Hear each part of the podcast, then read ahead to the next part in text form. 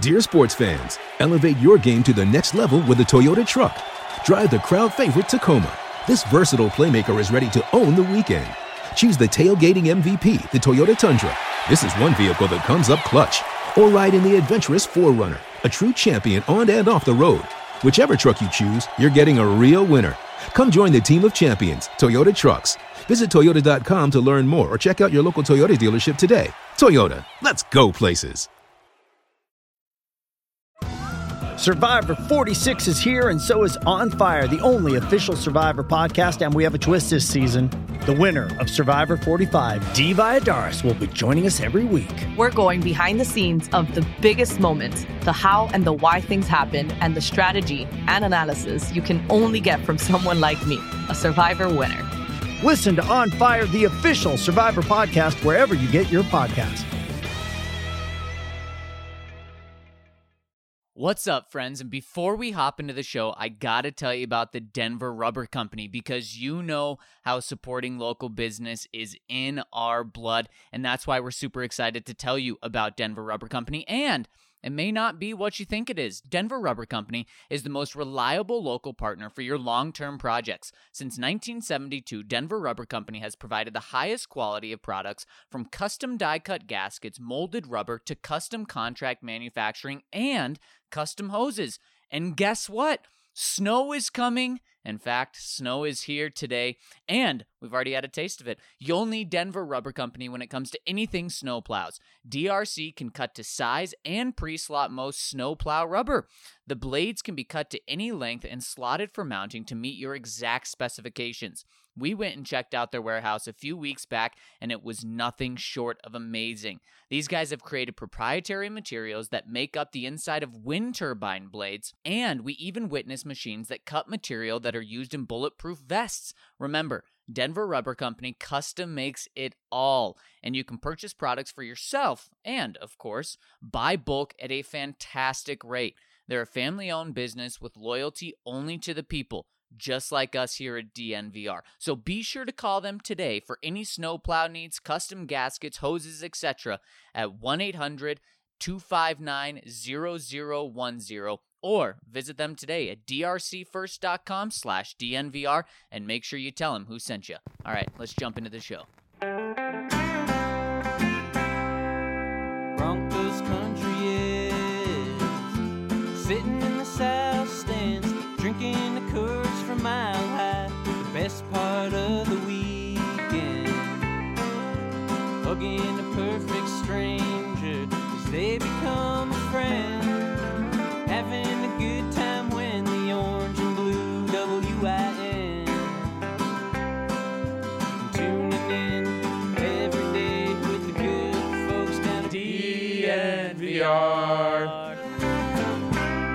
Welcome into the DNVR Broncos podcast. I'm your host, Zac Stevens, joined by my good friend Andrew Mason.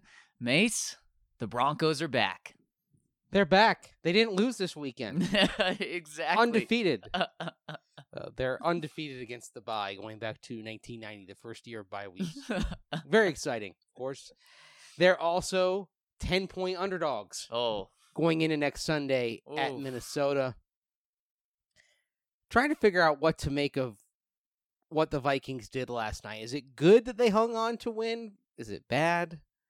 Are the Broncos still in the realm where you're talking about wins potentially being bad, losses being good? I mean, it's kind of complicated. the Broncos are in the middle ground, which is the worst place to be. And Mace, when uh, we we think about where the Broncos are, you probably need a cup of Strava Craft coffee because this thing you, you need you need your brain to be awake to decide if the Broncos are in a good place, bad place, should they win, should they lose, where are they? And Strava Craft Coffee will help you do that. And of course, they are our wonderful presenting sponsor on this podcast. And you need yourself a cup on this cold day in the Mile High City to get the coffee boost, but also Strava Craft Coffee is great because it has the CBD benefits, helps with pa- aches, pains, anything. So many people in the office use it, so make sure you check them out and use the code DNVR20 to receive 20% off and Happy Veterans Day, especially from Strava Craft Coffee. Any veteran receives 30% off today. So when you listen to this, make sure you go and you check out Strava Craft Coffee. And Mace, the Broncos sitting at 3 and 6 with Kansas City losing yesterday. They're 3 games back of first place in their division. Oh, They're also three. They're also three games up of the the number one overall pick, uh, ahead of, or I guess the Bengals now own the number one overall pick. so and- you're saying they're as close to the very bottom as they are to the top of the AFC. E- exactly, West. So and uh, let's be real here. and they're two games away from the number two overall pick. So they are really just, or, or They got some help yesterday. If you're talking about the goal being a high draft pick, Yep. you had the Jets upsetting the Giants. You had the Dolphins upsetting the Colts.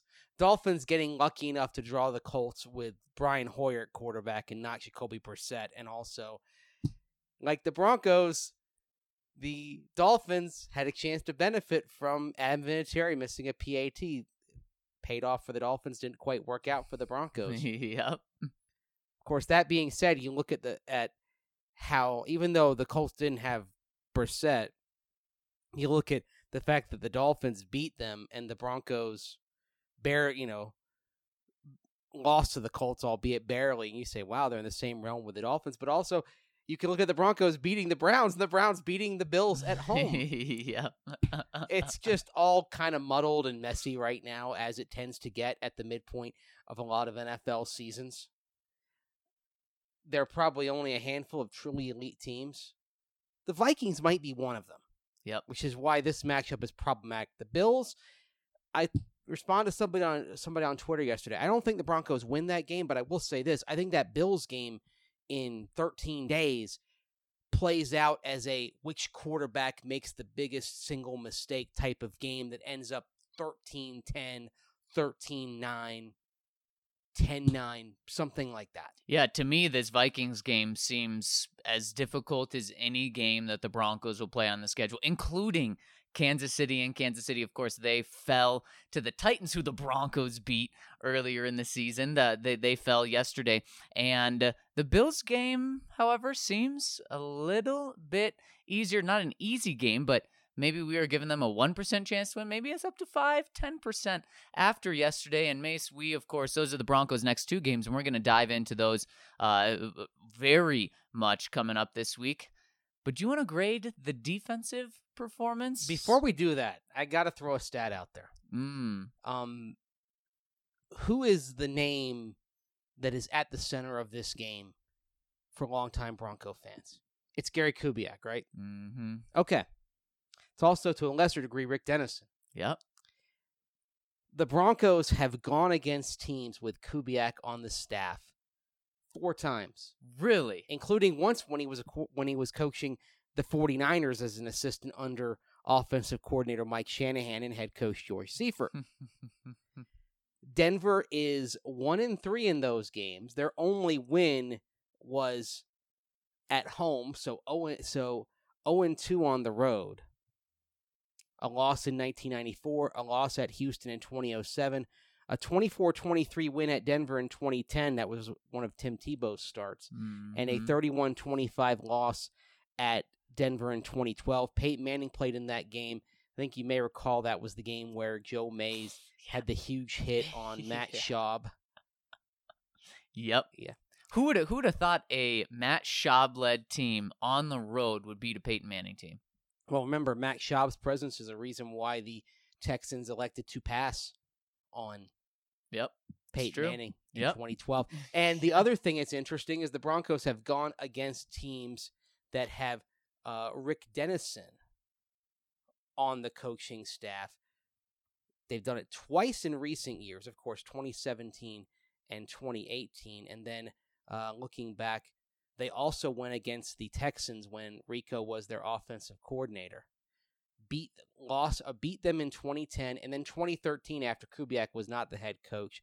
Lost them in 2012 and then lost a couple of games with just Rico on the staff and that was back in 2017 at Buffalo Yep, I remember and then 2018 against the Jets when the Jets ran all over the Broncos, trampled them on the ground.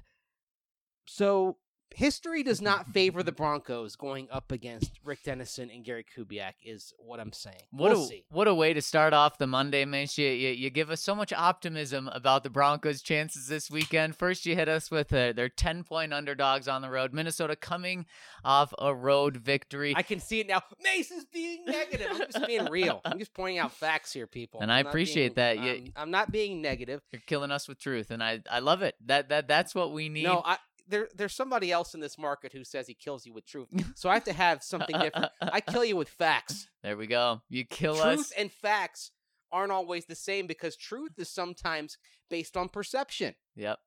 Facts are facts. and Mace, why don't you give me some facts about this Broncos defense? Of course, last week, at the end of last week, we graded the Broncos offense through uh, nine games of the season. Now let's look at the defensive side. Ready to kill me with some facts? Let's start with the big boys up front. Yeah, let's start start there. And first of all, the defense as a whole since week five, only the Niners and Patriots are playing across the board better football than the Broncos on on defense. So let's look at the uh, group up front. Of course, week five was the moment that the Broncos shuffled their defensive line. Mike Purcell in at nose tackle. Shelby Harris kicked out to defensive end. You also saw Adam Gotsis deactivated. He was active last week when uh, Demarcus Walker was dealing with the hip issue, but those changes galvanized the unit. But let's start with the guy who is at the top of the class for the Broncos defensive line. Talking, of course, about eight year veteran Derek Wolfe. I'm giving him an A plus for the last Mm. five games, a B for the first four, and thus an A minus grade for Derek Wolfe to this point in the season. Yeah, I really like that as well. You can't forget about and, completely ignore what happened at the beginning of the season. He wasn't bad, but also he was hurt, and he wasn't kind of the force of nature that he's become the last five games. Exactly, and that's why I go A minus as well, Mace, is because he has been tremendous the past five games.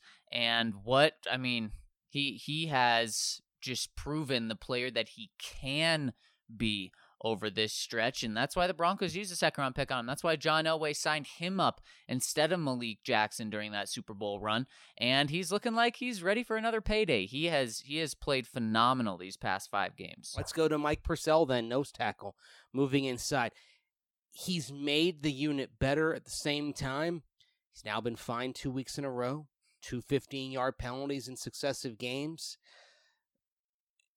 You start wondering with Mike Purcell, is he a band aid or is he somebody that's a long term answer? I think it's more likely that he's probably a band aid, and then maybe you're looking to the middle rounds next year uh, for a long term nose tackle, and Purcell becomes a depth piece on the defensive line. But for what he's been, detouring to the AAF, looked like his career was on the scrap heap. He, he's been solid overall. I'll give him a B minus. The penalties are really hurting his cause right now. Yeah, and I'll go B plus. When he stepped in, he was he was great. Uh, especially at first, gave the defense what they needed. But Mace, why do I why do I give him a B plus but feel the exact same way that you feel? I think he's Because you probably grade just on a the curve. stopgap. Because you grade on the curve. You you and Ryan talked about this. You guys grade on a curve. I'm not doing any curves here. I, I'm the strict professor in this room here. And I would probably be giving him an A if it weren't for those penalties, which you, you can't have. I mean, he stepped in and he's he's filling in the role of Domata Peko, who had had a ton of penalties. He he's filling that too. You absolutely can't have that, especially from just a, a run stuffing defensive tackle spot. And the other thing to consider here is you're talking about the Broncos being the type of team that's going to play a lot of close games. And these are games decided on things like penalties, Mm-hmm. Things like, you know, missed mid range kicks. You're basically looking at a lot of contests being decided on what may seem like on the on are on the margins, but these are important things, and uh, so Purcell's got to clean that up. Look, he's been given a great opportunity coming back to Denver, his hometown team. Of course, he's from the mean streets of Highlands Ranch, as it were, and it's all there in front of him.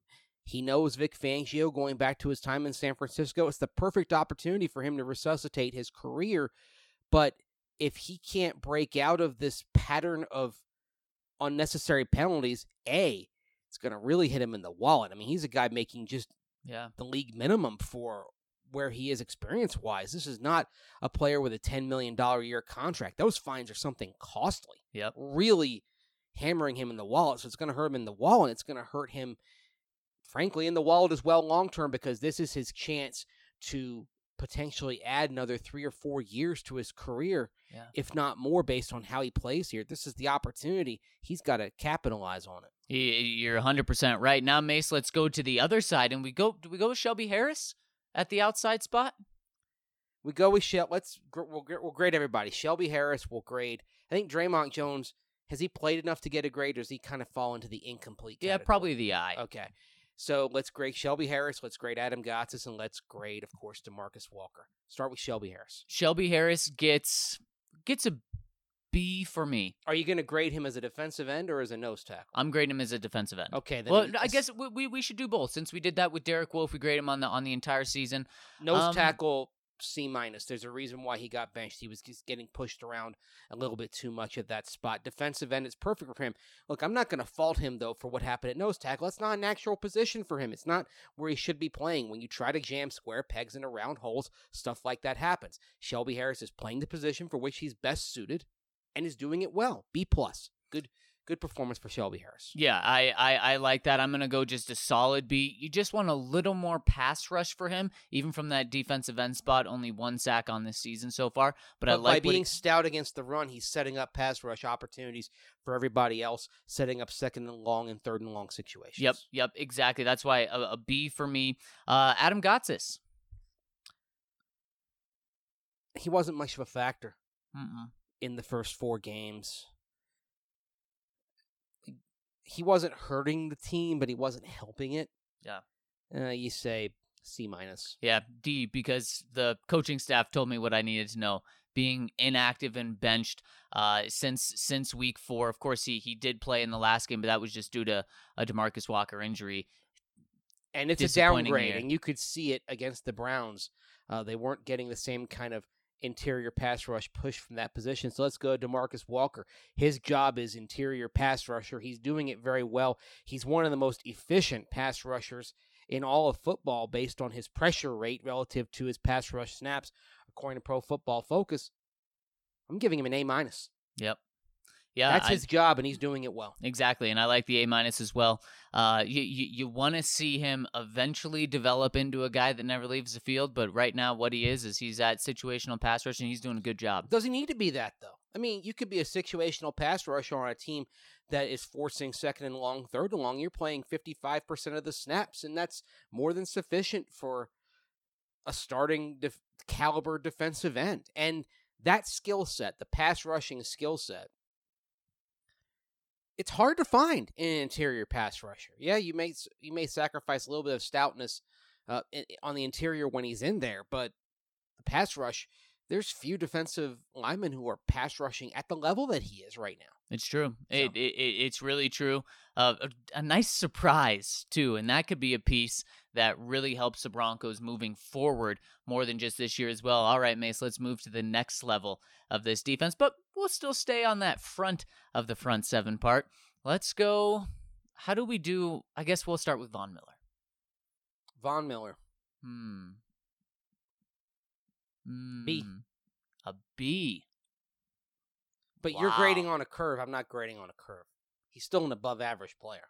I yes, I am grading Von Miller based off the guy that's making twenty million dollars, number two overall pick, your star, not just on defense but the entire team. That's why I'm going C minus.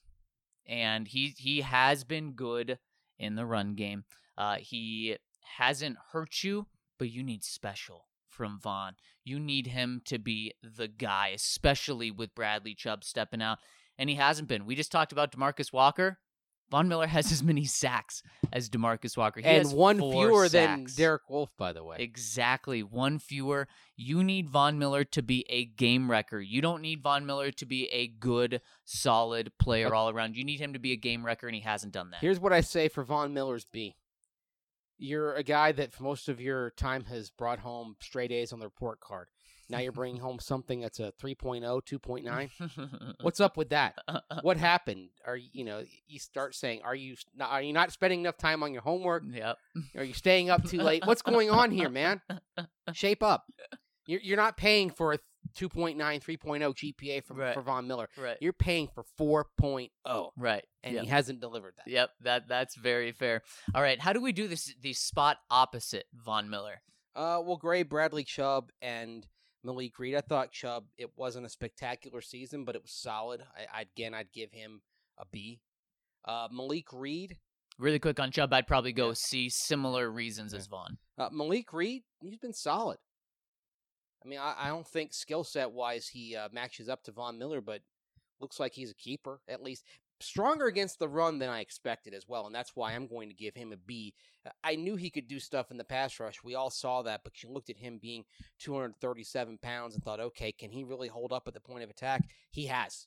So I'm giving him a B. Yep, and I'm going B plus, giving him a little boost, of course, with my curve, but also because you haven't noticed uh Bradley Chubb not being on the field. You, you haven't been like, oh my gosh, look how hurt this defense is without Bradley Chubb. Now, it, Malik Reed hasn't taken over games and, and things like that, but he has been way better than anyone would have ever thought. You know what might actually be an interesting thing for the defense here? What? Um, what if? And believe me, this is a hypothetical, as they said in Office Space. Von Miller got six sacks in the last seven games, got back on track, but you knew you had Bradley Chubb coming back. You realized that Malik Reed could start. What if you get Von Miller back up to speed and you're trading Von Miller? Hmm, in the offseason? Yes, Yeah, as part of a deal, maybe a deal to move up. I'd be okay with Oh, that. By the way, after we do our grades, there's something I need to say about Joe Burrow, but we'll get into that. Oh, yes, there certainly, certainly is. All right, let's move to the inside backers. Let's go Todd Davis. See, it's interesting because with Todd Davis and even Josey Jewell as well, the guy next to them to is what's making their success possible because you can't play Todd Davis and Josey Jewell together. You're just not athletic enough at the position. Yep. But when you have Alexander Johnson going sideline to sideline, reading plays well, playing with his hair on fire, as the cliche goes, Todd Davis or Josey Jewell each look a lot better. So that's why I'm going to say Josey Jewell C, Todd Davis B minus, Alexander Johnson A. I like all of those. Even with the horse collar that was dubious, but still, you can't get your hand up in that area, giving the official an excuse to throw the flag there. It's something you just have to avoid. Just and Alexander Johnson's a good tackler. He shouldn't have to do that. and he Mace, knows better. Mace, I agree with all of those except for one. Alexander Johnson, the curve helps him. I'm going A plus. This guy has been a baller. Missed, it didn't start a game until October 6th, and he has completely transformed this Broncos defense. Has he had the mental mistakes and not been in place and been helped out by guys like Isaac Yiadom on the field? Yes, he he he has. But the curve helps, and he has been a tremendous bright spot. If he keeps playing like this, we're going to have people stop saying, "What about Devin Bush? What should they have traded up to get Devin White? I can't believe they passed on Devin Bush and, and, and missed that." This guy has been absolutely tremendous. Yeah. I'm waiting for people to shut up about Devin Bush, by the way, because he's actually been a liability at co- in coverage at times too. yeah, yeah, he, he, he he's been flashy. He he's had his streaks, which is what you expect from a rookie, just Mhm. like we're talking about with Noah Fant. But yeah, he hasn't been the all world consistent week in and week out. and you can't judge that trade for another couple of years anyway because it resulted in Noah Fant, and then the domino effect helped you get Drew Lock. So exactly. wait and see. All right, let's move to the secondary mace. Chris Harris Jr. B plus. Hmm. Hmm. This is going to be another curve grade for you, isn't it? Hmm. I don't know. We'll have to see. Oh, we're going to find out right now. What's I'm- your grade? I'm going B plus as well. okay. Yeah. that's fair. We're on the we're on the same page there. Uh, similar to Von Miller, that Chris is a guy who has done pretty much everything he asked. He has been beat maybe one or two times more than you would have expected or, or than he has in the past, but he's still been so good. I don't Take- fault him on the Tyreek Hill play. That was great play design by the Chiefs. Yep. Don't fault him on T.Y. Hilton. I mean, he's having to hold his coverage a long time, and he kept T.Y. Hilton in check. It's actually a couple of the catches by OBJ last week that make me uh, yeah. go B plus rather than A minus. Yep. It- yeah, I, I, I, I agree. Did you think I was going higher or lower? I thought you might go lower. You Yeah. might be like, "Oh, you're paying him this much. You gave an extra three million. I'm gonna give him the a C. I thought you'd do that. well, he's a, he is an A player, um, and so there, there's a little bump down for that. All right, let's go the other side. Just the collection of cornerbacks that they've had at their number two spot. Okay. Um, I think you have to give Isaac Yiadom a D minus. Sorry. Yeah. Even though he did move Alexander Yeah. Johnson over to set up the play at the goal line against the Chargers back in Week Five, but he just it, it was too big for him. Yeah. Uh, Davontae Harris, solid B. Duke Dawson, C. There have been some flashes. Bryce Callahan, I. The, is Bryce Callahan even on this team? It's like he's a rumor. You're that's nice of you, Mason. I, I You're gonna say an F? j- yeah, Well, no. Is it on him or is it on the training staff, the medical Sure. staff? sure. I guess I'll say Bryce Callahan's situation in general is an F. It's an F for the Broncos. right. For Bryce Callahan himself, it's an I. Yeah. You can't grade him. Sure. For the Broncos, bringing him in, coming off the foot injury. Now, again, remember he lingered on the market for about a week. Now we know why. Yep. Yep. That's why he was a second tier signee, even though his play in Chicago screamed first tier, signed in the first wave 24 hours within the start of free agency, and didn't work out because of the foot. The Broncos rolled the dice, and it came up snake eyes. Yep, it, exactly. So I I completely agree there. Davontae Harris, man, I'm going A minus. He he has been, and again, he gets the curve bump for me. He has been he kind of like um Malik Reed. You haven't noticed that there's a, a what a sixth round pick playing on that opposite side of Chris Harris. He has been so so solid. Let's get to my A's. Mm, go in the uh go in the safety group. Yes, Kareem Jackson A, Justin Simmons A plus. Pay the man. Yeah. There's no there's no reason not to. You know he's part of your future. What are you waiting for? You can make an argument he's the best player on the defense right now. Sure. You you absolutely can. And that's why I'm going A's across the board for both of those guys. Not an A plus for Justin, but A's for Kareem Jackson and Justin Simmons. Both of those guys have been solid every single game or great every single game and both of them have taken over games at times. Some of it is schematic, of course. Vic Fangio brings out the best in his safeties. We saw it in Chicago. We're seeing it now. So that leads to the question do you re sign Justin Simmons knowing that, okay, the scheme has helped him out? The thing with Justin Simmons is that I think now he's just showing the talent that was always there, Mhm. but for various reasons, schematic confusion, just simply growing into the role, it didn't always manifest itself manifest itself on the field. It is now.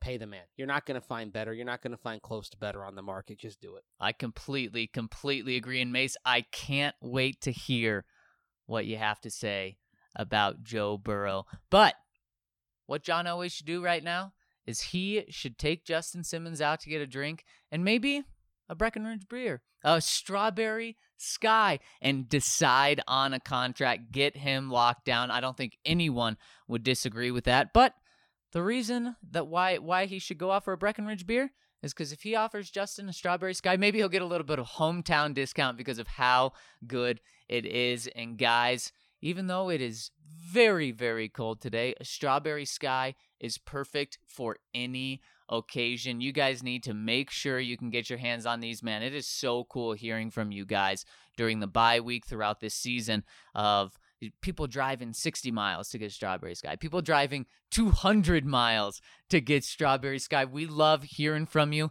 and you know what every person has said that has traveled a far distance to get it it was worth it, and I would do it again. They've said also damn good beer. exactly. The strawberry sky is unbeatable. So we want to make sure that every single one of you has an opportunity to taste some. And when you do, let us know. Hit us up on Twitter and let us know exactly how damn good of a beer it is. And then maybe after that, Mace, you go and check out the Green Solution, which has 17 Colorado locations and an express checkout to get you in and out as fast as possible. So get on your phone right now, go to their website, mygreensolution.com, order your flour, concentrates, edibles, and topicals online, and head to the closest Green Solution for pickup and use the code DNVR20 for 20% off your entire purchase at the Green Solution. All right, Mace, before we hear from the listeners, I can't believe that I forgot about this game. I need to hear about Joe Burrow. Well, I've been telling you about Joe Burrow for the last couple of weeks now. i I'm a Burrow believer. I'm on the Burrow bus. I think everyone is now. Yeah.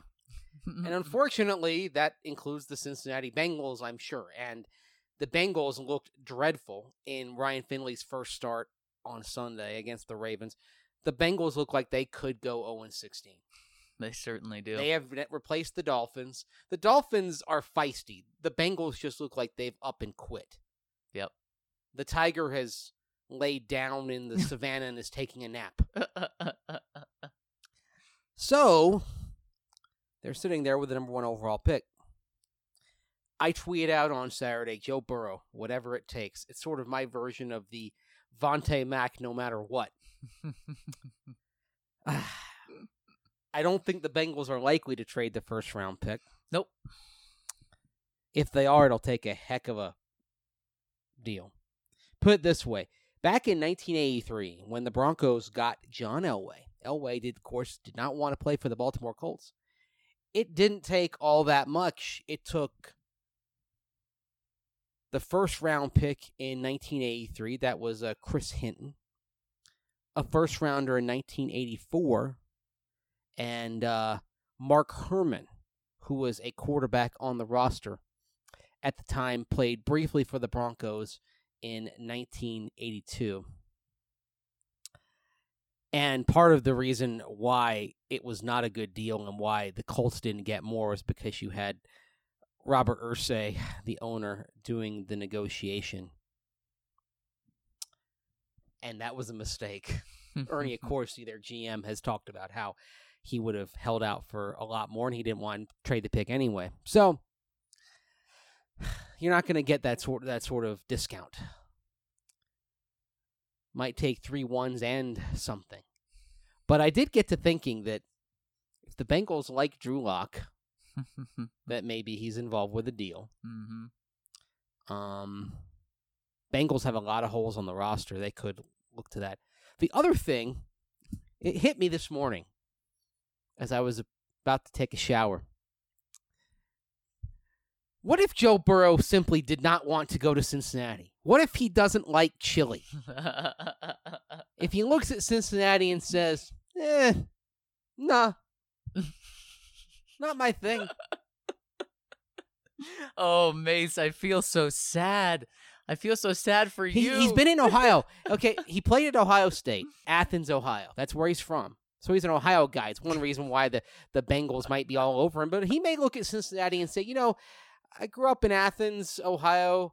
I went to Ohio State. I saw a lot of this team on television. Eh, don't really want to go through that. A kid being able to go back to his hometown and saying, "Nope, not." it's not his going back to you hometown, it's his home state. Yeah, in right, Athens, right. Ohio, it's a good distance. It's kind of up toward the mountains. Uh, it's southeastern Ohio, and the Bengals, Cincinnati, southwest Ohio, and of course he went to the Ohio State University before he transferred to LSU. Mhm. So what if Joe Burrow looks at all that and says, eh, you know, mm, I've I've watched a lot of their games over the years. Don't really want to play there. Mace, I'm and what if. John Elway is meeting with Joe Burrow and says, hey, you know, you know, Joe, Mm. here's what I did when I was young. oh, Mace, you're making me sad Oh. because you want him so bad, and you were the and he's first. gonna be a Bengal. you were the first one to identify him, and he's just not going to be available in any way, shape, or form. Zac Taylor's just salivating at the idea of getting him. Well, at this he, he's salivating, but what does Mike Brown think? Yeah? yeah. I think he's going to be all in for Burrow. At the same time, Mike Brown has seen his team take quarterbacks at or near the top of the draft. The Bengals actually, looking at their history with the number one overall pick, they had Carson Palmer. They got some good years from him. It went south. He had the knee injury, of course, but toward the end, it really went south between him and the team to the point where they drafted Andy Dalton to replace Yeah. Carson Palmer.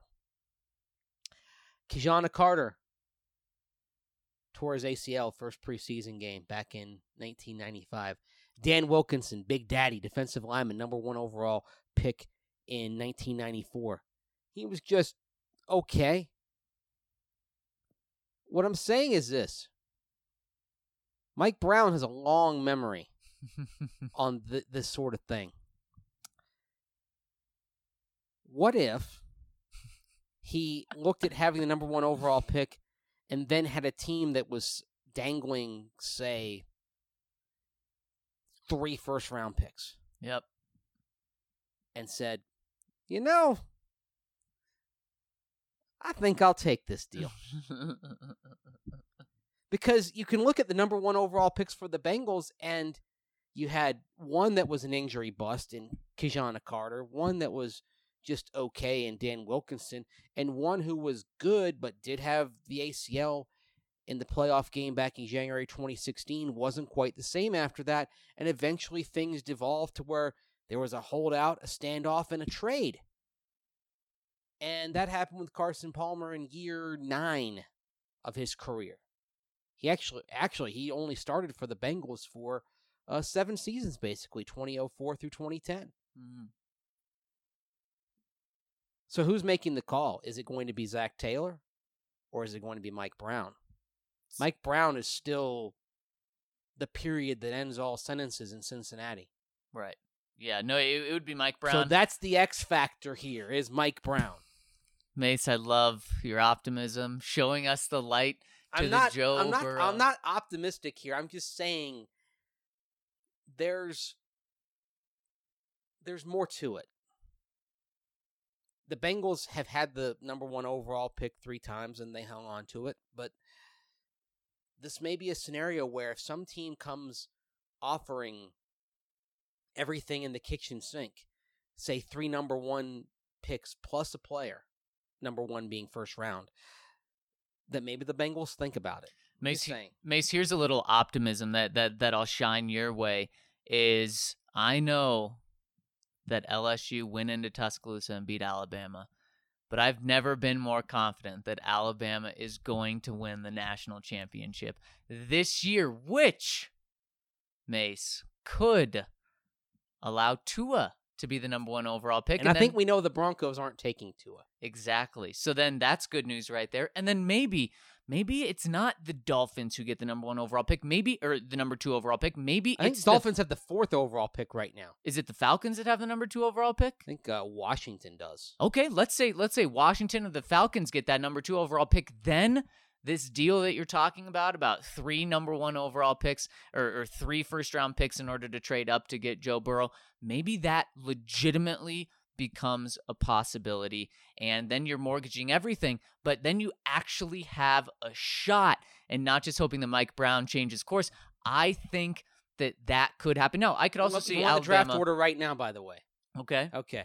Cincinnati one, Washington two, Giants three, Dolphins four, Jets five, Falcons six, Browns seven, Broncos eight, Bucks doing the Broncos a solid, overcoming some inept yep. management of replay challenges by Bruce Arians. By the way, saw it with Ray Perkins, saw it with Sam Wyche, saw it with Lovie Smith. What is it about good, successful coaches going to Tampa and getting dumb? Mm. Because the way Bruce Arians threw a challenge flag when, it, first of all, he challenged a, a pass interference penalty. And your chances of winning that are slim. So that cost you a timeout. Then later in the quarter, when you have a play that if you challenge, you can get it, you're out of challenges, and Arians throws the challenge flag anyway, so he costs his team a timeout. Seriously, someone on the bench, if you're out of challenges, has got to take the challenge Yeah. flag and put it in a box. yep. Put it in a lockbox. Anyway, so the Bucks still won in part because they were playing the Cardinals, who are ultimately the Cardinals. Yeah. By the way, Cliff Kingsbury with some Andy Reid level clock management there at the end of that game. Woof. yeah, too bad RK's not here to defend that to defend his boy. Yeah, we'll talk about this tomorrow. Definitely, if he's on. I gotta get. I gotta give him a little ribbing for his Cliff Kingsbury love. yeah. And oh, by the way, OJ Howard came back from missing a couple of games for the Bucks, caught a touchdown. Tight ends still feasting like it's Thanksgiving every Sunday on Vance Joseph's defense. Not the case so much more any in Denver anymore with Vic Fangio's scheme and Mace. Shall we listen to the listeners? Should we talk to the people now? Yes, let's talk to the people. Let's talk with Sausage Sanga Harry with the first question. Hey guys, the Broncos currently have four Harrises on the roster. Can you name an NFL all-time Harris team? Mace will be doing the heavy lifting on this one. Well, let's see here. I'll I'll start off with Chris Harris Jr. at corner. Yeah, and uh, let's see. I'll also I've actually got a list here of all the Harrises. I was prepared for this Holy one. cow, um, impressive! in NFL history. Thank you to Pro Football Reference for that. um, so at cornerback, you got Chris Harris Jr. I think that's an obvious choice here. yep. Um, You putting Davontae Harris on the other side? no, uh, remember Walt Harris Okay. played for the Bears for a while. I think he went to a Pro Bowl uh, while he was with the 49ers toward the end of his career. So Chris Harris Jr., Walt Harris are my uh, cornerbacks. Uh, let's see, safeties. Uh, another Chris Harris, a Chris Harris who played for the Bears and Panthers back in the 2000s. He's a guy that you'd be looking at Mm, as one of your Harris on all your all Harris team. man. Cliff Harris would be the other one, a guy who should be in the Hall of Fame Yep. from the Dallas Cowboys. Uh, let's see. Let's look at uh, linebacker really quickly How here. about that? Two Chris Harrises in the secondary. Yeah, it's impressive, huh? Let's see. Linebackers, linebackers, linebackers. Uh, Napoleon Harris would be a candidate. Um, let's see. Uh, no, he only played two years. Uh, outside linebacker, I think it's actually uh, you got Tim Harris. You start there. Okay. Um, uh, he played for the Packers and the 49ers. Very good pass rusher back in the uh, late eight- 80s and early 1990s. Um, you probably go with uh, David Harris as one of the linebackers. He played 11 seasons, 2007 to 2017. Um, Who's your quarterback? uh, James Shack Harris played for the Rams in the in the 1970s. Mm, He was actually it was pointed out today. I think Peter King pointed out in his column, um, the first African American Week One starting quarterback for a team. wow. Marlon Briscoe had started for the Broncos, but he was not a Week One starter. Right. So the Rams opened the season, I believe it was 1969, with James Shack Harris as their quarterback, and he had some solid years Yeah. for the Rams as well. So I think that's kind of a that's an easy choice. Of course, you got Franco Harris at running back; he's a Hall of Mhm. Famer. Yep. Um, I think we also have to mention uh, Ryan Harris. I think he's a good sure. candidate Okay. tackle. He's your right tackle. Are we using um Are we using Harris's with first names? Why not? Harris Barton, former 49er, would be another tackle Okay. that you'd be uh, thinking about. I'm looking at the wide receivers, and it's actually pretty slim at wide receiver. Um, you probably have to go with Duriel Harris, who was a receiver for the Dolphins back in the 70s and 1980s, and then he played uh, 10 seasons there. Uh, let's see, Dwayne Harris is currently in the league. Um, uh, Leonard Harris back in the 80s. It's it's pretty slim there. Uh, tight end, you're probably looking at uh, either ML Harris, the former Bengal in the early 1980s, or Jackie Harris, ex Packer, ex Buck. I'd probably give the nod to, to Jackie Harris there over um over ML Harris. And how how about that, Sasha Harry? We should probably call you Sasha Senga Harris after this question. There's nowhere else you can find that information other than Mace when he kills us with facts. And somewhere somebody is team. listening and saying, "Yeah, there's a reason why it's nowhere else." Next one coming in from Uppercut of Justice. Hello from the city in a forest. I'm not saying it wasn't a somewhat difficult choice of whose code to use, but I am saying that I probably wouldn't have gotten a free shirt if orange and blue was still going. Employee owned was really the straw that broke the cynical freeloading camel's back, though. Workplace democracy for the win. Thank you, uppercut of justice. Kind of, I'm making sort of the, uh, you know, locally owned, employee owned. Even don't be a freeloader. That's sort of the uh, the the Kramer on the PBS uh, place drive on Seinfeld back in the day. Hey, uh, you watch the station, right? You don't want me a freeloader, do you? Anyway, And if you don't want to be a freeloader, make sure you use that code ZAC Or Mace. Z A C or of course Mace M A S E because we want you to join our family. We want you to not be a freeloader and breaking everyone's back on your way. We love you guys and we really want you to join our family. And Mace, here's the thing. If you use the code ZAC Z A C or Mace M A S E, not only do you get to join our family, you get access to everything on the DNVR.com from the Broncos coverage, Rockies coverage, Nuggets coverage, Avs coverage, Buffs coverage, Rams coverage, all of that. Plus, you get a free shirt and you get an opportunity to have your comments read exclusively here on the pod. Get any questions answered, say hello to us. So when you use that code ZAC, of course, or Mace. make sure to say hi just like um oh wow just like uppercut of justice and we got did. more from him. So Exactly, we do. So let's jump into that. He says, Something I was wondering about as you guys were deliberating on DaeSean Hamilton's grade. How much should the quarterback play affect the receivers group grade? I know a great receiver like Sanders and Sutton can make up for poor throwing, see Allen to Sutton touchdown, but can someone with an overall B skill set make up for bad throws or simply not being looked to? I know someone like Hamilton was likely in the doghouse, but seeing Flacco not even look his way a few times has been mildly irritating. Seems an offense built around the mobility of an immobile quarterback, jump balls and checkdowns might artificially deflate some performances.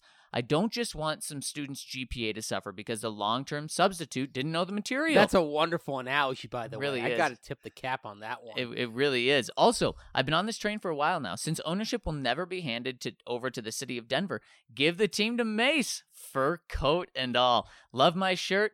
Hate Moe's in Atlanta at least. Yeah, again, I must have had a bad experience. Next time I go down south, I'll have to have Moe's. There are no Moe's in Colorado, are there? Moe's. Burritos I don't. and tacos. I don't think so. Have you ever been to a Moe's? No, but I, I've seen. So you know the whole thing. Of you walk in, "Uh, welcome to Moe's. like that. They say it every time. yes, and the, and their burritos are named after pop culture things, which are kind of clever. you know? okay. Yeah. you know, named after things like references from Back to School or Seinfeld or Friends or that sort of thing. Friends, Anyway, uh, great point, by the way. First of all, if I got the team, you know what I'd be trying to do in the draft. I've basically tipped my hand here. I think so. I think I know what you'd be doing. Burrow. I've said it before. I'll say it again. In the parlance of political commentator Chris Matthews, I get the thrill, thrill up my leg watching him play. Boy, he certainly gave you that on Saturday. Oh my goodness. It was actually fun seeing how social media was reacting to that. And I'm sitting in my chair and I'm just smiling, Mhm. watching everybody see the light. It was fun. you were on it first, Mace. Yeah. Anyway, um yeah, it's a good point on DaeSean Hamilton. And clearly he and Flacco weren't on the same page. Now, granted, some of that may have been on DaeSean Hamilton himself because the week one drop. Right. So he had the opportunity and he didn't capitalize, and then Flacco just stopped looking at him. Yep. Even though he's wide open. So some of it's on the substitute teacher. And I think, by the way, that's a great analogy for Joe Flacco, long term sub. For a couple of months, and that's it. because I don't think Joe Flacco is going to be back with his team in 2020. Certainly, if Uppercut of Justice gets his way and I get the team, Joe Flacco wouldn't be a part of it in 2020. so, Anyway, Broncos since seven. Hey guys, love the podcast and couldn't help but comment on a few of the recent conversations. First, how do Broncos fans lose if the team ends up with Tom Brady? If he is the great number 12, that would be awesome. If he does awful, I get to laugh at all these terrible Brady lovers here in Mississippi. My opinion is that Bill Belichick is the biggest reason for the Pats' all time great run anyway, not Brady. I agree with you. Secondly, did I hear this correctly? Twice in the past week, RK was given the choice of Denver sports stars to fill Broncos roster spots. And what does he do? Pick the tallest big arm guy available for a quarterback. Such a John Elway move. I enjoy the info Mace brings to the pod. Miss RK when he isn't there, but have to encourage new subscribers to go with Zac for the contest. Find myself in his corner on most takes. Thanks, guys. I love you, Broncos since seven. We love that you're rolling with us as well. So you think it's Belichick over Brady, huh, Mace? yes, absolutely. It's and I point to 11 and 5. yep, me too. Even though they missed the playoffs, they became literally the only 11 and 5 team to miss the playoffs in the last 33 years. The 85 Broncos were the last team before that. Back in 2008 when Tom Brady went down in week 1 and they rode Matt Cassel Yep.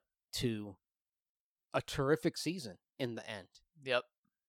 Think about that. The fact that that was their down year. 11 and 5, missing the playoffs, and Matt Cassel was their quarterback. It's wild, huh? Yeah. And I look at that. I look at the fact that the Patriots have evolved over time. This offense, where it is, this wasn't what they were running when Belichick got there. Mm. Now you've got Josh McDaniels, who's been on the staff for most of those years, and other coaches who've been around. Dante Scarnecchia, uh, all but a couple of years, has been with the Patriots full time. And even when he wasn't there full time with Belichick, he was kind of a consultant. But they've evolved. They, I remember, I think it was back in 2004. The best player on that offense and the guy around whom game plans were built was Corey Dillon, not Tom Brady.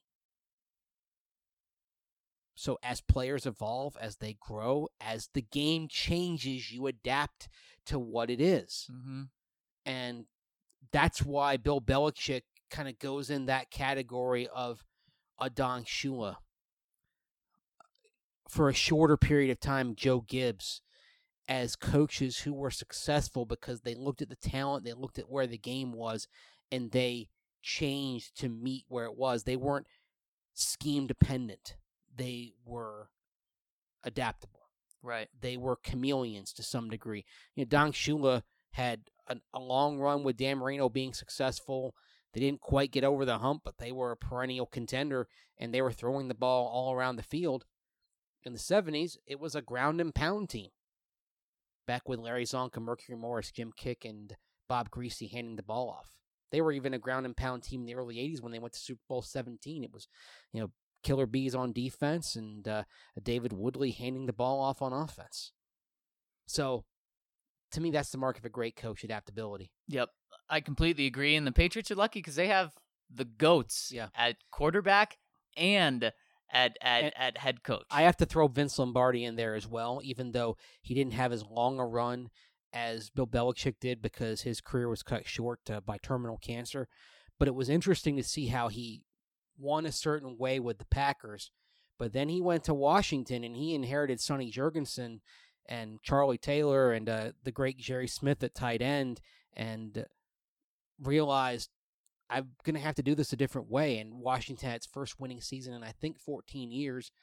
And it was a team that was throwing the ball around. It was, it's fascinating to think about what Washington might have become in the early 1970s with Lombardi coaching them because based on that first season, 1969, they were well on their way to being a title contender. And I think the equation for success with Lombardi, everyone talks about the pack, the Packer sweep and the power game they had in Green Bay, but it would have looked a lot different in Washington. And again, that's the adaptability that great coaches have. Right, exactly. So we love you, Broncos in seven. Thanks for the shout out as well. Next one coming in from World of Suck and Mace. This one is killing us with facts. Says fact. No Broncos are in the top 10 in NFL in sacks. Fact. No Broncos are in the top 10 in the NFL in tackles. Fact. No Broncos are in the top 10 in NFL in interceptions. Fact. No Broncos are in the top 10 in the NFL in forced fumbles. Fact. No Broncos are in the top 10 in the NFL in QB hits. In spite of having zero, zero statistical standout players, the Broncos are the third most efficient defense in the league, fourth in yards allowed per game, and eighth in scoring defense. This scheme must be incredible. I thought you guys told us we wouldn't see Fangio's defense take off until year two. Well, I didn't say that. I said you could expect that it would deliver results in game one and they in, in season one and it would keep getting better.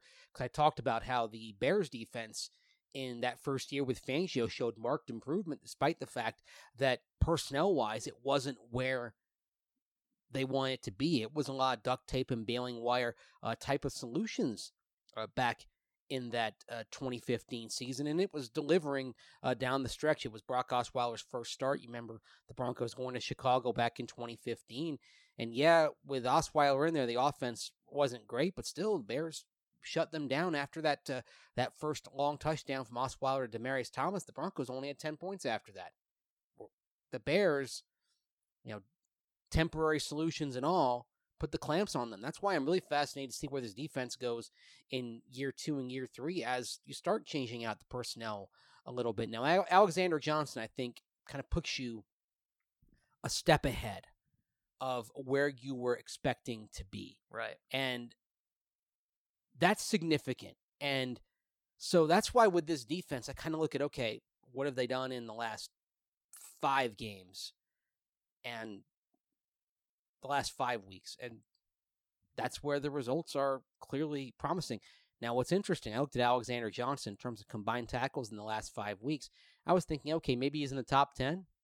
41 combined tackles. He's 19th in Oh, the last wow. five weeks. Wow.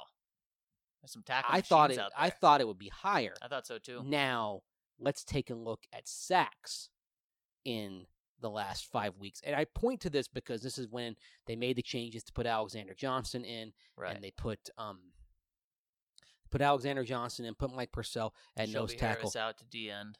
Derek Wolfe in the last five games is 11th Oh. in in sacks. However, in uh, sacks per game, he climbs to tied for seventh. There you go. Top 10 player There right you go. there. All right. So we found a top ten. We found a top ten guy based on what they've done since they made those changes. But I think you make a great point. Yeah. Well, and here's World the thing. Suck. Here's the thing, World of Suck. What if it only gets better? Continues to get better. And that's uh-huh. kind of what we told you is it, it, it it's only going to get better. It could take some time. It's impressive how how quick it has been. Yeah. Gun Gun 89, my guys, big love for helping the Jersey poll gain traction. Almost to decision time. I still say you should go for a retired player. Yeah. Can we isolate both Zac saying, I'll eat anything on camera, and RK saying, Zac and I have been milking our udders mm. and worked them into a special edition pod intro? That's gold, Jerry. Gold. Actually, by the way, I've got a bobblehead of Kenny Bania saying, That's gold, Jerry. Gold. In fact, Mace is uh, Mace is going to retrieve the bobblehead right now in his massive, impressive collection here, and he found it pretty quickly. all right, well, it was in the front row for a reason. I thought I might need it for something like this.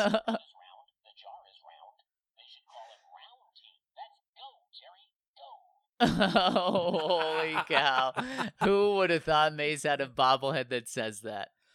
That's amazing. Who would have thought? I'm sure there are some listeners saying, Yeah, I would have thought that. Finally, shout out to Orange Crush for having to endure a loss for his first time to a Broncos game, living in Virginia and attending the past two road trips to FedEx Bleep Hole Field.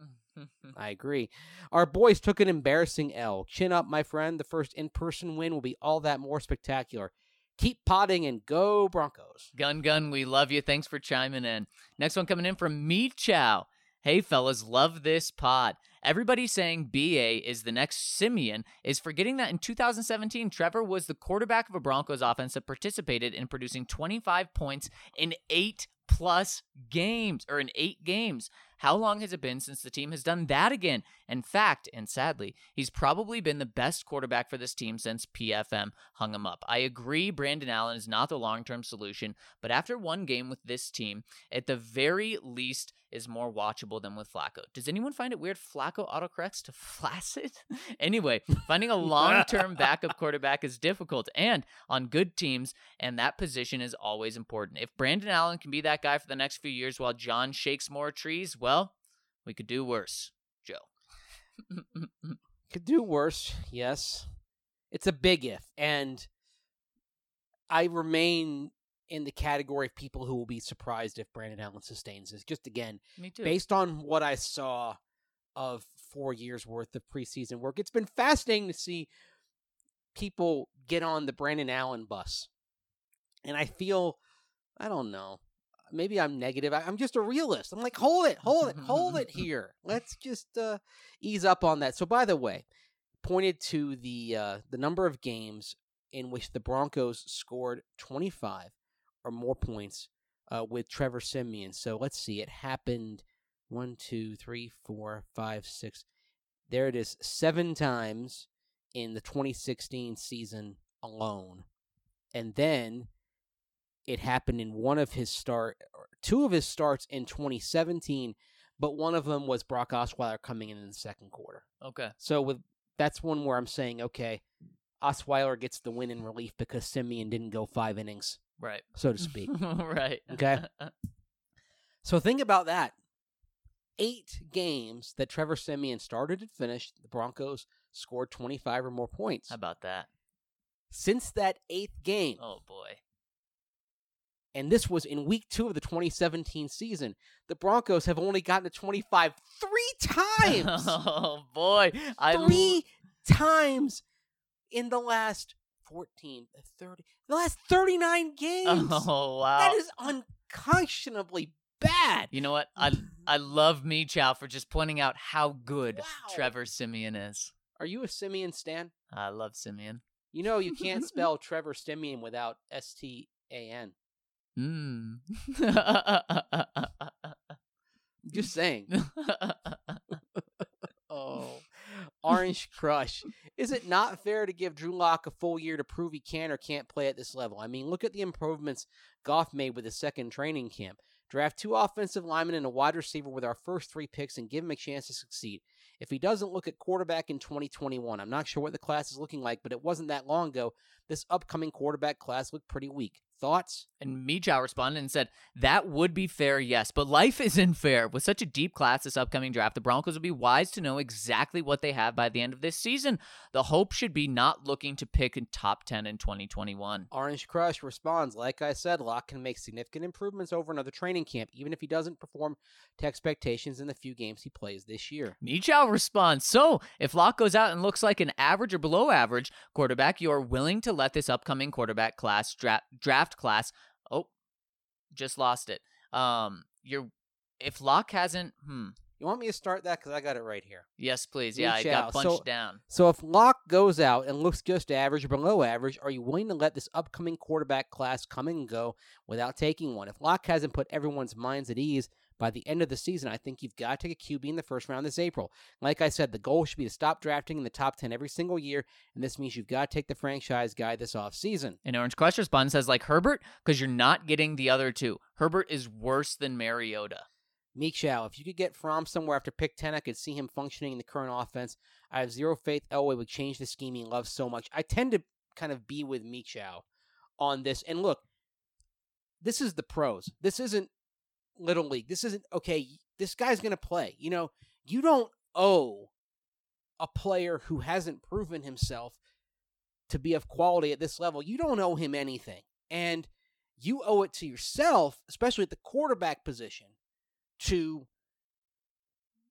stock it as abundantly as possible until you find the guy. And if you're picking in the top 10 again, and if you are in the conversation, maybe you're not in the conversation for Joe Burrow, but maybe you're in the Justin Herbert conversation or Jake Fromm. I tossed out Jacob Eason. Now, I wouldn't want to draft Jacob Eason, but in our roundtable, I mentioned Jacob Eason as somebody the Broncos could trade back into round one and get. That said, I don't want any part of Jacob Eason. He's tall. He's a bit awkward. Like he's six six, and to me, six six is too tall. My height limit is six five. Peyton Manning. That's as tall as I would go as a as a quarterback. Six six, too tall. That's you know everyone has their baselines. That's mine. Yeah. And the other thing, and let's compare, say, Joe Burrow with Jacob Eason. If you watch Joe Burrow, I think his gift is in his eyes and his ability to look his receivers open and even look open lanes for himself to scramble because he's able to guide the safeties and linebackers in the direction he wants them to go and away from where he he wants to take the ball, whether it's with a pass or a scramble. Jacob Eason, I watch him and I see a guy who locks on his receivers too much. And in fact, he threw a pick six at Oregon State on Friday night, which was all on him locking on the receiver in the flat. And Mace, to, to to get back to the broader question, I you don't owe anyone anything in the NFL, but You're like, oh, oh, we got this guy and he's unproven, but we owe him a shot. No, no, Right. no, no, No. no, no, no. You can't operate that way. No, no. But I think by where the Broncos are going to be drafting, how difficult it would be to get up to the number one, number two overall pick, and how I just don't think John Elway is going to do that. I can definitely see the Broncos going with Drew Lock, not because they owe it to him, but just because they're not in a position to get a quarterback that they think is significantly better or worth the investment over Drew Lock for one year. And then what are you doing after you go eight and eight because your defense is all world, but what if Drew Lock can't do it? So you're picking 16th.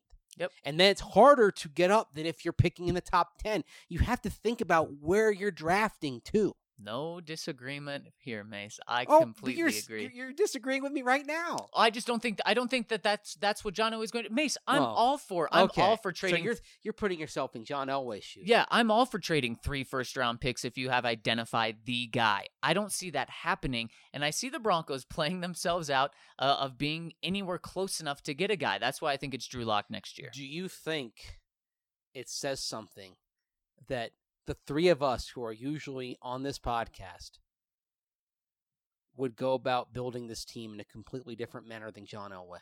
Yeah, yeah, Just a thought that I had. yeah. Anyway, It is, it is interesting. And and Mace, before we move on, I gotta ask you guys a question. Who wants to make some money? The answer? Everyone. Everyone wants to make money. And here's the easiest way you can add a few bucks to the wallet. Denver's newest travel hack is here.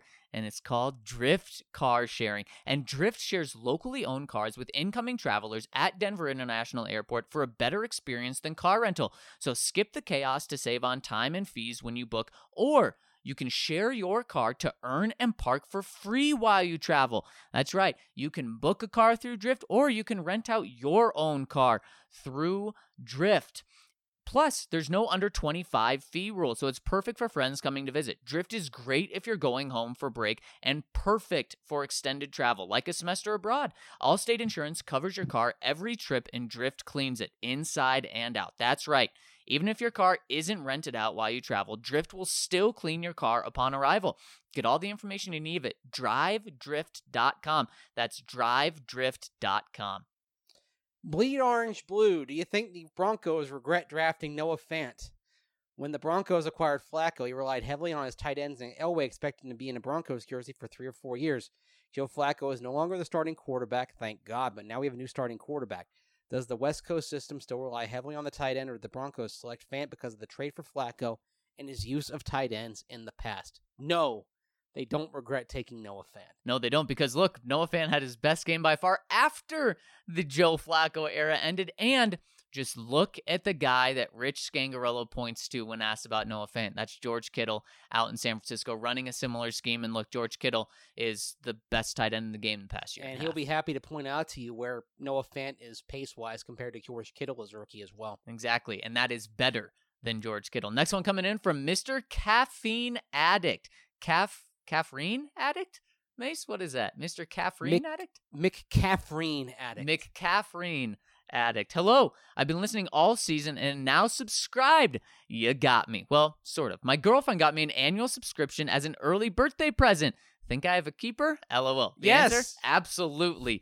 She didn't know about using your names as a promo code, so I'm so sorry I didn't count as a vote. He says this I would have used Zac, my man, Mick Caffeine Addict. I love you. I've been a Broncos fan my whole life, even though I grew up in Wisconsin. Long story short, my cool uncle is from Denver, and the Packers have gross colors and uniforms, a very important factor for a seven year old. I now live in Indianapolis and was so thrilled to see the Broncos come to town this year, despite how they played. I hope this wasn't too long. Happy to be here and go Broncos. And Mi- Mick Caffeine Addict, we're so happy to have you rolling with us. Thanks for checking so in. happy to have you, but at the same time, if your better half had used a promotional code, maybe you should have used Mace because I married a girl from Wisconsin.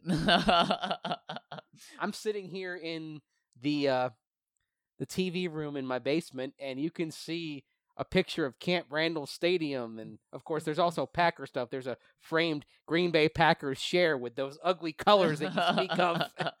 I don't think they're ugly. I think they're fine. I think green and gold are fine, but uh, that's just me. Good answer, Mace. Yes. Coach Tobin, hi fellas, few things. I really believe Lock is who the Broncos believe in. Are they following the Chiefs' first season with Mahomes? He sat and they gave him the reins after sitting the red shirt year. I really hope so. If you put Drew Lock in LSU offense this year, would he be similar to that Burrow guy? Lots of talent and a great offense. I can't help can't help but think Drew would look the same. Point being, do we already have a guy like Burrow? Lastly, the Dolphins are no longer tanking for Tua. Blow for Joe, or if you prefer, blow for Burrow. Plus, Tua can't go the Dolphins. Number 13 is retired. I love you guys. How about this? Barry for Burrow. That's nice. I like that. One thing about uh, the Chiefs with Mahomes, if the Chiefs weren't a playoff contender in 2017, would they have really sat Mahomes until Week 17? No. no. They they would have played him a lot earlier Yep. than that. So it's worth noting they were in a significantly different situation franchise wise than the Broncos are now. And At- really quick, Mace, also with out of this world quarterback play from Alex Smith that year. Especially compared to what the Broncos have right exactly. now. So exactly. As for locking an LSU offense, I don't think he would have been as good. I think he would have been effective, but I don't think he would have been as accurate. So and, and again, the other thing with Burrow is using his eyes to create openings for receivers. I, I didn't see Drew Lock doing that at anywhere near the same level that Joe Burrow is right now.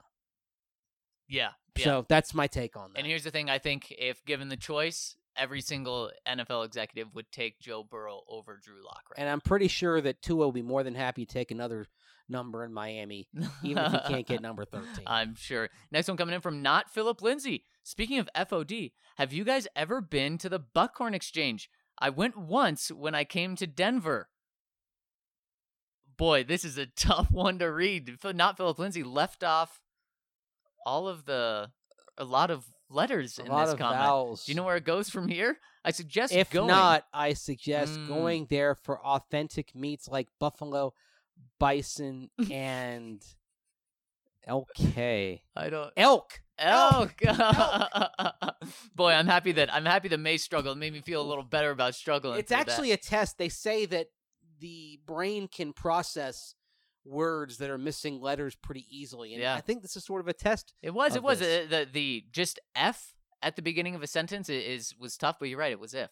Yeah. anyway, that was a fun one. That was uh, a good not one. Good Lindsay. challenge. Onion booty. Bronco. Gents, top of the Monday to you. Ryan, I can't thank you enough for the thoughtful suggestion to tar and feather our deplorable Commissioner Dubell.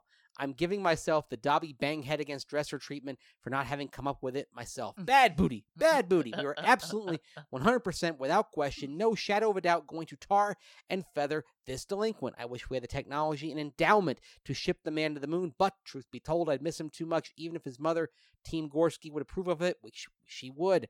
Our league thrives in dysfunction and conspiracy, and Dubell remains hands down the most qualified to steer the ship astray. For that reason, he will keep his crown when the tar and feathering is concluded, and there are permanent images, both still in motion, to forever remind him of his humiliation.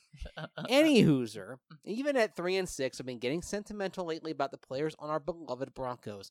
It seems there are so many cool guys with whom it would be sensational to imbibe moderate to severe amounts of alcohol, or with whom to just shoot the S word. Mm. Billy Will, AJ the Velociraptor, best hands in the league, Shelby, Court, Bond, Phil, KJack TV, Hometown Dalton, Bradley Scrubadub Chubb. I mean, the list goes on. As insiders, can you speak of any unsung characters we might not know are a riot? And part two, if you could form a team of three Broncos players to compete in an improv comedy tournament, Who would you draft on your squad and why? Love Onion Booty Bronco. Okay. All right. Uh, unsung players that are a riot. Hmm. I think you pretty much named most of them. I was gonna say Will Parks some- is a good one. yeah, Will Parks, and actually Will Parks is my team of three Broncos to compete in an improv comedy tournament. I'm going to go for an ex Bronco who actually has done some stand up in the past on that improv comedy team. Remember Keith Burns? Of course. Yes. Yep. Yep. So you'd have to include him. He's one of the funniest people I've ever come across. And if we're going to go ex Broncos, I'm going to throw Shannon Sharpe in there. Mm, I like that. I like that. Current Broncos, Von's a good one. Will Parks is a good one. Man, Peyton, if we're going, if we're going uh, ex Broncos, that's a guy that's hosted SNL. Yes, that's true. All right, next one coming in from Crazy. Oh wait, we got another one from Onion Booty here. Also, let the record show I will not clip your take on our trial for the league. Unlike the despicable Dubell, I am a man of integrity. Also, I value our friendship, guys. Would never compromise that. Oh, we love you. Next one coming in from Crazy Maniac. Hey guys, I stumbled upon your podcast right before the start of the season, and now I cannot stop listening. We'd love to hear that. I have recently subscribed using code ZAC because underdog stories are as great as a Von Miller strip sack. Although I have listened to and enjoyed Mace's stuff in the past. You're going Well- to turn this underdog into a juggernaut. You be careful. no, let me tell you, I'm still the underdog. So I really appreciate people like Crazy Maniac, and we of course love that you're joining us, no matter This is what. like the code you use. Patriots calling themselves an underdog. after a while. I recently traveled to Denver from a small town in Missouri called Warrensburg. I spent about a week there and got engaged at Bear Lake. Congratulations! Additionally, I brought home some strawberry skies, and they are fantastic. You guys make cubicle life a little less boring, and I appreciate all of your takes. Keep up the fine work. Thanks for all you do, Skylar. Skylar, we're so happy to have you on board, and thank you so much. for Welcome aboard. It's actually kind of cool to hear about the uh, the Broncos fans that join us in the heart of enemy territory. Yeah. Warrensburg is uh, a little over an hour, I think, from Kansas City, home of the Okay. University of Central Missouri as well. Yep. Yep. You know what the uh, the nickname for Central Missouri is? What? Well, they have two nicknames: one for the men's teams, one for the women's teams. Hmm. The men are the mules. The women are the jennies. Mules and the Jennies. That's very Central Missouri, right there. yep, that's killing. That's killing me with facts, Mace. Well, I've spent a little time there, so know all about it. YO Bronco, hey, how's it going for my favorite three amigos? No, no, no, TB12. Love me some Joe Burrow. Liked him last year, even when he wasn't looking as good as he is this year. I'm not very high on Herbert, and a couple of games back, the announcer said that he isn't and doesn't want to be a leader in the locker room. That's a big red flag to me. Thoughts? hmm. I I haven't heard that, but yeah, you need your quarterback to be a leader, as we've found out the past few years in Mhm. Denver. Yeah, good point. I like fixing our line in the draft as opposed to free agency because of the cost effectiveness of it and let Munchak develop them. Thoughts? If you can, absolutely. I think uh, should be looking at that. If quarterback is something that you have to look at, then you have to put the O line down the list a little bit, but Yep. then you still address it mid rounds. And remember, some of Mike Munchak's best success stories were mid round to even undrafted guys. Yep. Alejandro Villanueva, Yep. a converted tight end, undrafted in Pittsburgh, and he made a Pro Bowl, All Pro type of tackle out of him. Yep. It can be done. Left tackle should be the first lineman taken, then interior. Do you target a center or guard, or you target best available and move Connor if needed? Yeah, I'm I'm okay with moving Connor personally. If if that center is there, move move Connor to guard. I'm fine doing that. Uh, left tackle, one way or another, it's the t- top priority. Yep. How about that LSU Bama game? Go Tigers! Unfortunately, the receivers on both teams didn't quite live up to the hype, but those two running backs did. Jeudy looked human against real competition. Sorry, Mace, your boy Stingley Jr. was looking like Yiadom out there. Didn't belong, but he's a true freshman, so it's not time will tell. Thank you. You just said true freshman. It, it's true, but I was impressed with how often they were going to him. Yeah. attacking him. they were testing him. Yep. And I mean, it was that last play at the end that kind of sticks with everybody. Right. So, but he was he was holding up well. He, I mean, look, he was uh, he was holding up well better than uh, Delpit did at times. Of course, Delpit was hurt Yep. and moving at safety. I saw a mock draft with Grant Delpit going to the Broncos. Ooh. Can't see that happening. No, I can't Not- either. not at all. way. Was there any Bronco brass there? So much talent on display. I think what about three uh, scouts? Yep. were down there. Yeah, And some- John Elway was not down there, Yeah, but they did have some scouts. yeah. Drew must get back to practice this week. They can say they are following Favre, Rodgers, or Smith Mahomes model, but they aren't because those guys were actually practicing. Last thing, why do you think our D isn't getting the turnovers like we thought they would? Is it still getting up to speed in Fangio's th- scheme thing? Later, boys, thanks. I think part of it with the defense is not as many opportunities for takeaways. You've seen them playing from behind quite a bit. Teams are playing conservatively against the Broncos. Some of their defensive success in terms of the scoreboard total is because teams, for the most part, know they can dial it back a little bit simply because the Broncos offense isn't capable of getting into a shootout. It's true. It's true. You're 100% right there, Mace. Next one coming in from Lone Star Bronco. Do y'all think Cam has a chance to win Comeback Player of the Year after Elway trades for him? Oh, I man. hate it, but I just can't see a route in which Cam is not the quarterback for the Broncos. He's tall, strong arm, former MVP, and past his prime tailor made for Elway. Also, there's no number one on the roster. Your quarterback room would consist of jerseys number one, two, and three. Like, that's kind of cool, I guess. I'm dead set against this, but Elway doesn't care what I think, lol. Three days until I get married and four days until I leave for a seven day cruise. Just gotta make it that long. Well, congratulations. congratulations, Lone Star Bronco. Thanks Yeah. for chiming in. I might regret saying this, but I don't think you have to worry about Cam Newton being a Denver Bronco. I hope you don't have to regret saying that, Mason. well, part of it is if they're so hell bent on the scheme, he's a guy who really doesn't fit what they would want to do schematically. I'll scare some Bronco fans by saying this. Jameis Winston is a oh, better fit schematically oh. for what the Broncos would want to do. And how do you feel about that, Mace? The guy who knows Jameis better than anyone.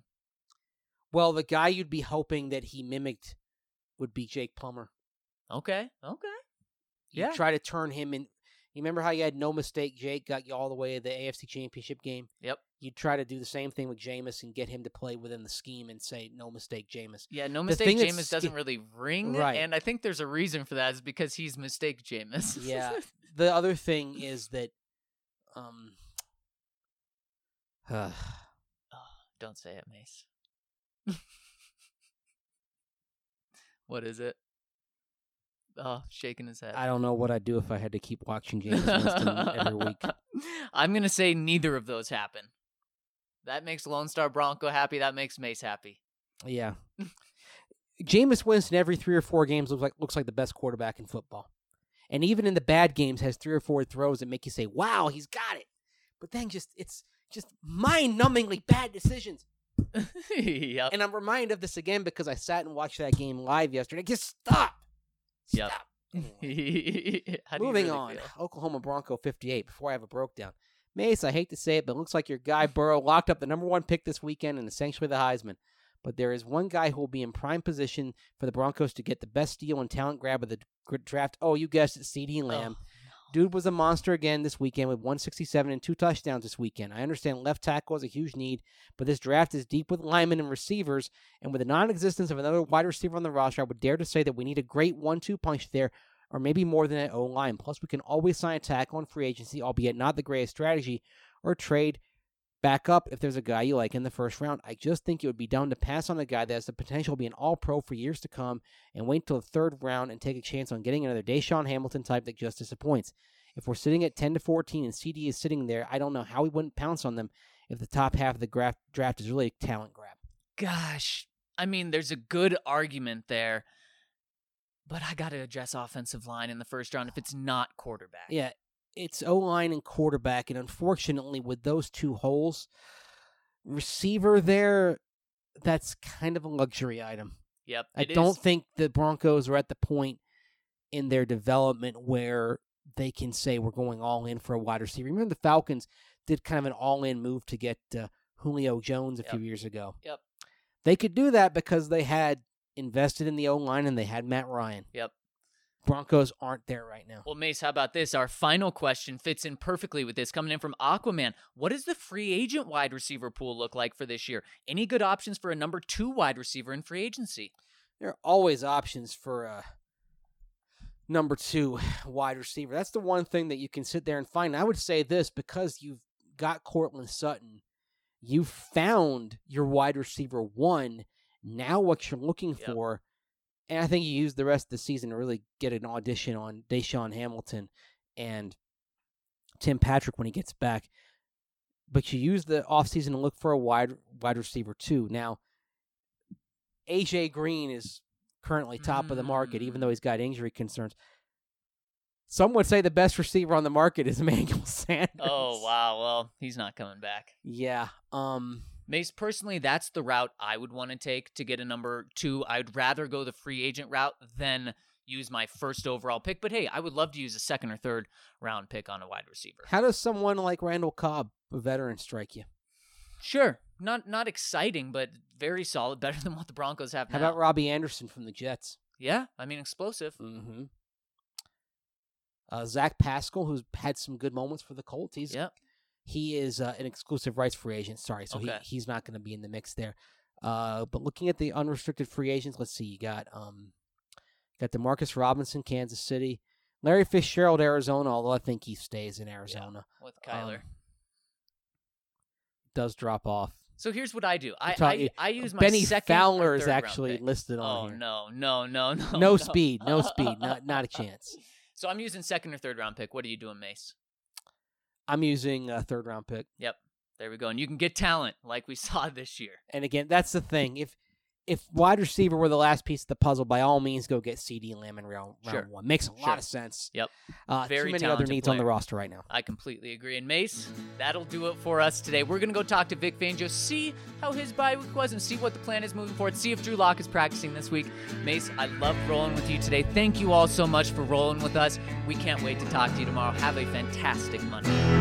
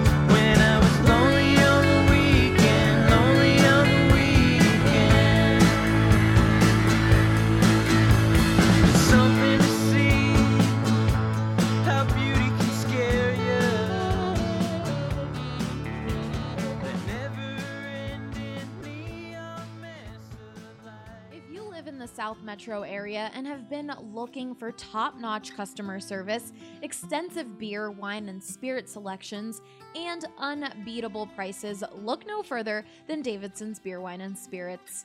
You won't find a more varied inventory anywhere else. Don't just take it from me, guys. This is Michael, and he's been shopping at Davidson's since they opened. The thing I like about Davidson versus the competitors, it has a larger selection. And if I am going to buy Spirit, then Davidson's is usually my first choice as well because just of the size of the selection. I also like the uh, extensive selection of some uh, hard to find items. But that's not all. Every department is staffed with highly trained specialists who can help you find exactly what you're looking for. But I've always found the folks that you chat with to be knowledgeable. I've chatted with the spirits staff about different bourbons and different vodkas, and I am always chatting with the wine staff about different things and saying, I like this. What else do you have that's similar? Particularly when I go to non-U.S. Uh, wines, I find them extremely helpful in ha- helping me find something I'm looking for. What are you waiting for? Head to either of their locations in Centennial or Highlands Ranch and follow them on Facebook to stay up to date on their latest specials.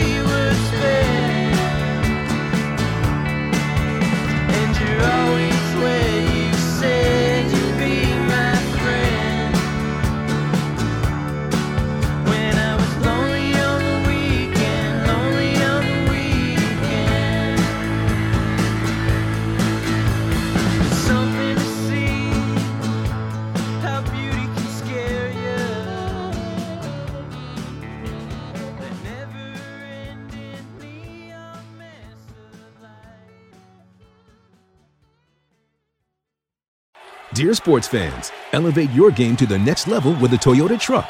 Drive the crowd favorite Tacoma. This versatile playmaker is ready to own the weekend. Choose the tailgating MVP, the Toyota Tundra. This is one vehicle that comes up clutch. Or ride in the adventurous 4Runner, a true champion on and off the road. Whichever truck you choose, you're getting a real winner. Come join the team of champions, Toyota Trucks. Visit Toyota.com to learn more or check out your local Toyota dealership today. Toyota, let's go places.